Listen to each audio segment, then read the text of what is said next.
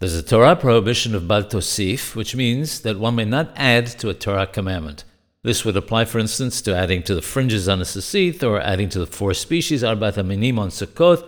It does not apply to any safeguard, a seyag to the Torah that was instituted by the sages.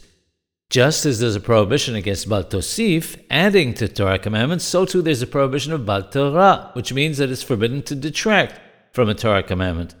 The Rambam Zal is of the opinion that stating that a rabbinical commandment is actually a Torah one comes under the prohibition of Bal Tosif. Stating that a Torah commandment is a rabbinical one would fall under Bal Tigra.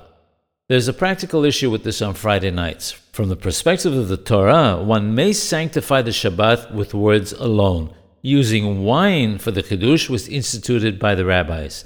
Those who say the Shem Yichud before Kiddush on Friday night must be particular to say we're coming to fulfill the positive Torah commandment of sanctifying the Sabbath with words, and to fulfill the positive rabbinical commandment of sanctifying with wine. לקיים מסוות עשה דרבנן לחדש על היין.